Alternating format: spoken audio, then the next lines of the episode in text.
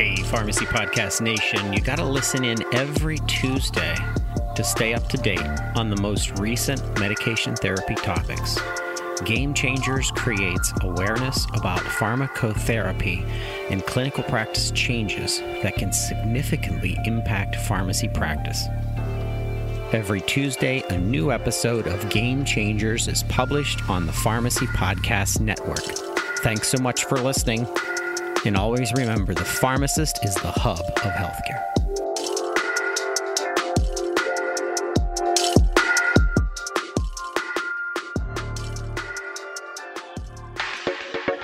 Welcome again to another edition of Game Changers Clinical Conversations. I am your host, Jeff Wall, uh, professor of pharmacy practice at Drake University, and uh, I'm very happy that you're able to join us for another uh, quick uh, hit of, of, of, information that I hope will, will impact your practice, and it's also maybe even entertaining too, and also uh, very helpful to getting your CE, um, which as always we talk about every week because uh, as always we are sponsored by CE Impact, and I, if you're interested in getting CE for this, this or really a lot of other uh, great, great topics, please head over to ceimpact.com where they have uh, tremendous uh, uh, uh CE um, pro- programs for you, including this. If you sign up for our program, um, all you have to do is listen to me, get on the website after after you listen to the podcast, and fill out the, the quick paperwork, and boom, you get some CE super duper easy. And I, I really can't think of, of, of, an easier way to get CE, and hopefully you will agree something that's, that's also pretty interesting and pretty impactful to your practice.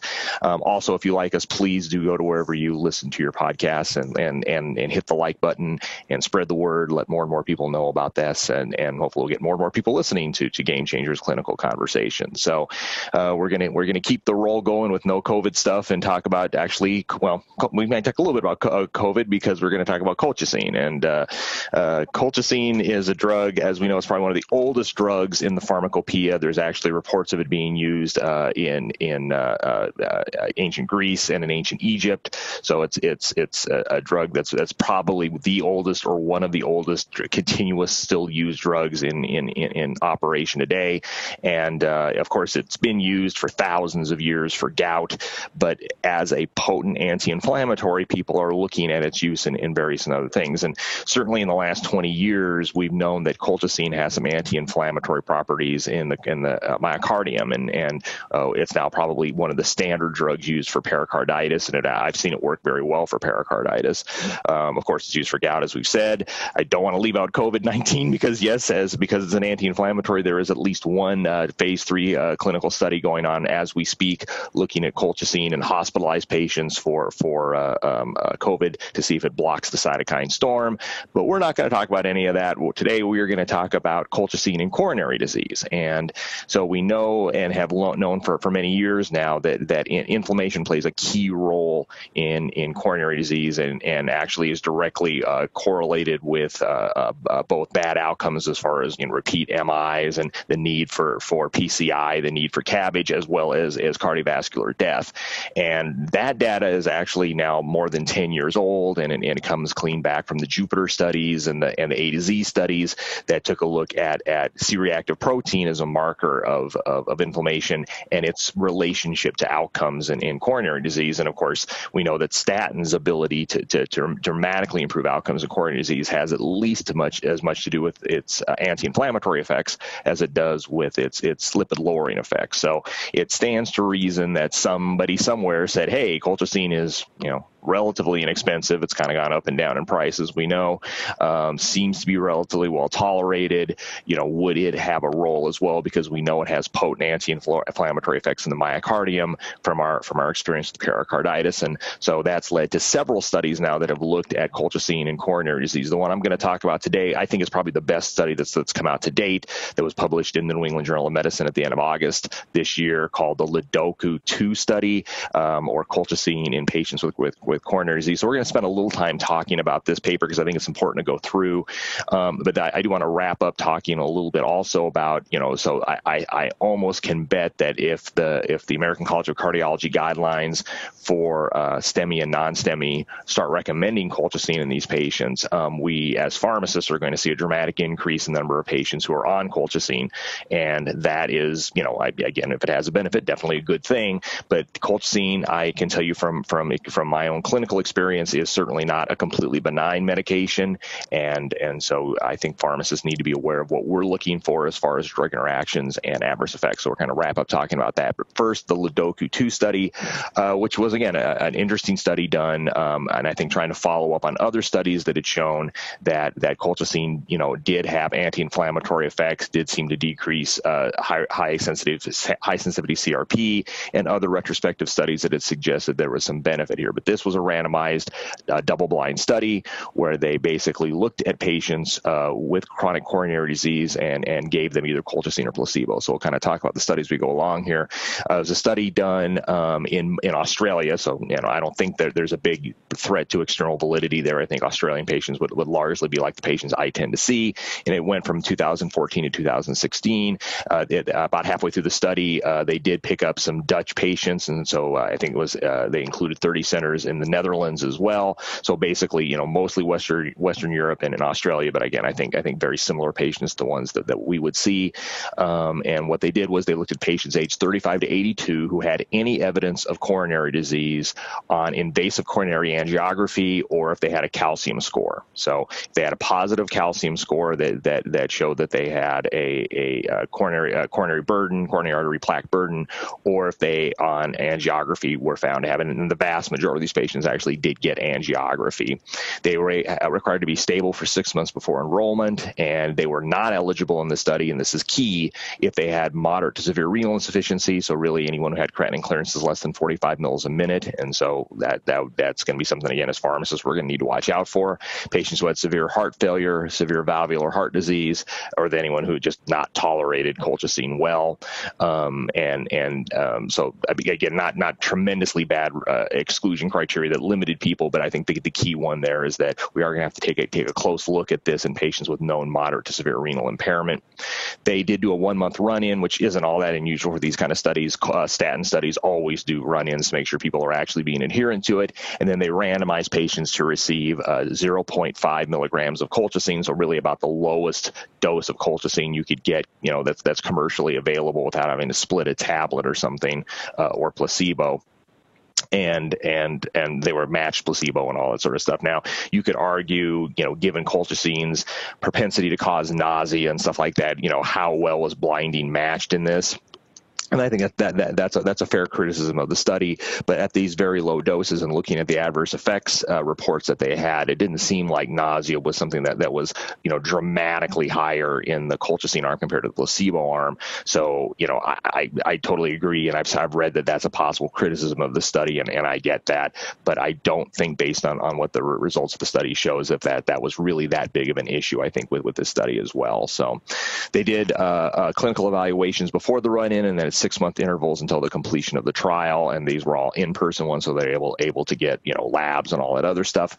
Uh, the primary endpoint, like all cardiovascular studies, and and I mean this is this is pretty much the standard now in all cardiovascular studies is is to is to uh, decrease the number of patients in the trial. We we we pile endpoints on top of each other, so we don't have to have as many patients. So that's known, of course, as major adverse cardiac events or MACE. So the MACE in this study was cardiovascular death, spontaneous uh, uh myocardial infarction, stroke, or ischemia driven coronary vascularization. So basically, if you went back to the cath lab, had a stroke, an MI, or had cardiovascular death, that was considered the MACE. The secondary endpoints, which again is now pretty common in most cardiovascular studies, where they took each of the individual endpoints and then tested them in a hierarchical fashion. So basically, they would look at cardiovascular death because that's probably the most important one. If that was uh, found to have a, a, significant difference, and they went down and looked at all the other individual uh, outcomes that we just kind of talked about here. Um, they looked at a, a, wide variety of other, you know, secondary outpoints, but that we, we don't have time to go through at this point. But really, that's the, the big one we want to look at. Uh, this was a, an event-driven study. Again, pretty common now in cardiovascular studies that they don't look at numbers; they look at events. And so uh, they looked uh, to have to have a minimum follow-up of one year and have at least 331 events in the study that occurred. And then they figured that their power based on that would be about 6,000 patients, and uh, they were actually very, very close to that. And that was that was they wanted to detect a 30% lower rate of the of the MACE primary composite endpoint in this study. Statistics seemed reasonable. Um, I didn't see anything that was very you know uh, crazy or they you know didn't use any weird tests I'd never heard of before or something like that. So again, I'm not a statistician by any means, but but it, it, that all seemed reasonable to me as well. Uh, they ended up uh, randomizing about 5,200 patients um, who uh, had really uh, received at least one dose of colchicine in in the placebo uh, or placebo, and taking a look at the at the baseline characteristics again, looking at threats to to external validity. These seemed like patients that I would see in my practice. average age was 65. only about 17% of people were female. So again, that's that's that's something to think about. But again, not unusual in cardiovascular studies. Uh, about 12% were current smokers. Half of the patients had hypertension. About 20% of patients had diabetes. Uh, most of these patients had completely normal renal function because that was an exclusion criteria. Here are some key uh, uh pieces to, to, keep in mind when you're thinking about patients who might be candidates for colchicine. 84% uh, of them had a history of a prior acute coronary syndrome. So these were not low risk patients. These were patients who had already had an had an MI, um, and and had a, that was kind of where we known that they were going to have that. Um, about 76% of them in uh, in both arms also had had a a, a coronary intervention uh, uh in the cath lab before. So again, you know, these were not patients who just had a positive calcium score and were going to slap on colchicine. Uh, these were patients, the vast majority of whom already had a, a, a acute coronary syndrome history, as well as evidence on on uh, on PCI that they, they did in fact have uh, coronary disease, and about eight percent of patients had gout. I suppose you could argue that we can you know treat two birds with one stone for those patients, right? Um, as far as other medications they were on, about sixty percent were on single antiplatelet therapy, about twenty percent on dual antiplatelet therapy, uh, ninety-three percent of patients were on statins. So that was very good to see that the vast, vast majority of these patients were on statins.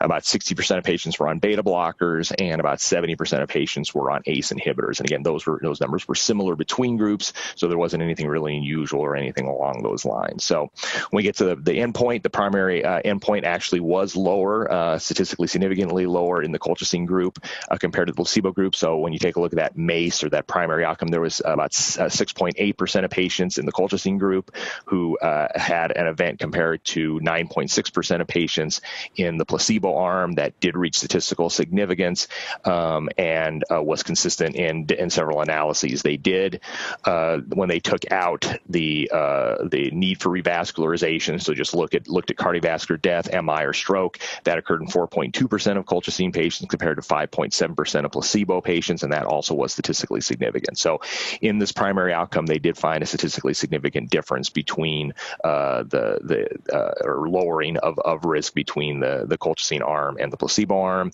And then again, taking a look at the at the individual uh, uh, outcomes, it seemed all of the outcomes were were, were largely uh, uh, uh, statistically significantly lower with colchicine compared to placebo, um, and so that that's good to know. Um, um, and this it, this was if they also did kind of a, a, post hoc analysis, taking a look at you know different patient groups, their ages, did they have diabetes or not, did they have hypertension or not, stuff like that. Those are always difficult things to look at because, of course, you know you, you have such small numbers. Sometimes in individual groups, you might not have the power to show a difference between groups. So, for example, if they just took out the the patients who who had diabetes, that was only 20% of patients in the study. You know, it, if they didn't find a difference in the diabetic patients, is that because they're you know it doesn't really help diabetic patients, or is it because you just didn't have enough patients in the study to to, to show something? So, when you see a, a, a, positive outcome across the board, you know, it's not that I ignore the, the those, those post hoc analyses that, that take a look at, at individual uh, patient factors, but you do want to take them with, with a grain of salt. Adverse effects, um, uh, they did find that that myopathy or myalgias was more more more uh, common in the uh, uh, um, colchicine group compared to the placebo group. Um, it it did it wasn't a gigantic jump. Um, in fact, it was only 0. 0.7 versus 0.5. So so when they took a look at at neutropenia or neutropenia and, and myotoxic effects, they were they were both uncommon. But those are side effects we're going to talk about in just a bit. But it was the if you look at total numbers, especially in the Netherlands, myalgia was reported in 21.2% of the colchicine patients compared to 18.5% of the placebo arm.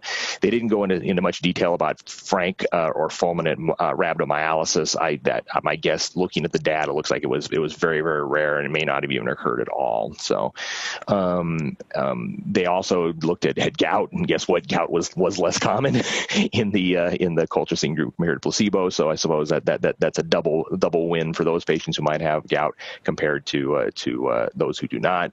Um, they again did a whole bunch of, of, of, subgroup analyses that that largely were, were beneficial. So they discussed in, in their discussion that that that it seems that that a fairly low dose of colchicine uh, was successful at at decreasing uh, cardiovascular death, uh, spontaneous MI, stroke, or the need for revascularization, and that ended up being a 31% relative risk reduction. So that's that's you know about what you would expect to see from from uh, even things like statins, or are in that kind of ballpark range, maybe more with statins, but certainly a, a I think a clinically and statistically significant benefit there. They also found that individually that that was beneficial in all the individual uh, uh, uh outcomes, and it seemed that patients tolerated it fairly fairly well. So my guess would be that that this uh, study will be uh, the, the the the final piece of evidence that the people who write guidelines are uh, will look at, and, and my guess would be when the guidelines for both uh, STEMI and, and non-STEMI are updated by the American College of Cardiology and the American Heart Association, and they're done every two or three years. Uh, my guess is that they will probably recommend uh, colchicine in high-risk patients who kind of fit the, the trial profile here. So patients who don't have renal insufficiency, uh, patients who are already taking statins and on therapy, and have and have had you know uh, a, a, a previous coronary event. So definitely for secondary prevention compared to primary prevention. So it was a fairly well done study, and, and again, I didn't see a whole lot in the trial that, that made me go, well, that's unusual or that's strange. I mean, you know, this this these were patients that are like my patients. Uh, the the benefit was clinically and statistically significant. I didn't see any anything unusual as far as the outcomes or the stats, and certainly it's in line with other cardiovascular studies. Uh, and they did report on adverse effects and things along those lines. So I I, I will be surprised if if if colchicine isn't added to that armamentarium that's kind of all in our heads in patients who had an MI. You know, we send say, okay, you've had an MI, you need to be on you know some sort of antiplatelet agent. You know, whether it's single or dual antiplatelet agents, you need to be on a beta blocker for at least two years. And you know, we used to say lifetime, but there's some evidence now suggesting that that that maybe you don't need to be on beta blockers for the rest of your life. ACE inhibitors, especially if you have left ventricular dysfunction, statins, and now you know is colchicine going to be the next addition to that? So that's good, but um, you know, again, this was was a study with about 5,000 patients. You know, uh, side effects uh, always tend to to be underreported in these kind of studies because the numbers are low and a lot of these uh, side effects are relatively rare. So we do want to take a look at, at at two big side effects with colchicine. You know, again, in the old days, we we used to blast people with colchicine when they had an acute gouty arthritis attack until they puked all over the place or had di- diarrhea. We don't do that anymore, of course, because um, um, we realized we didn't need to do that.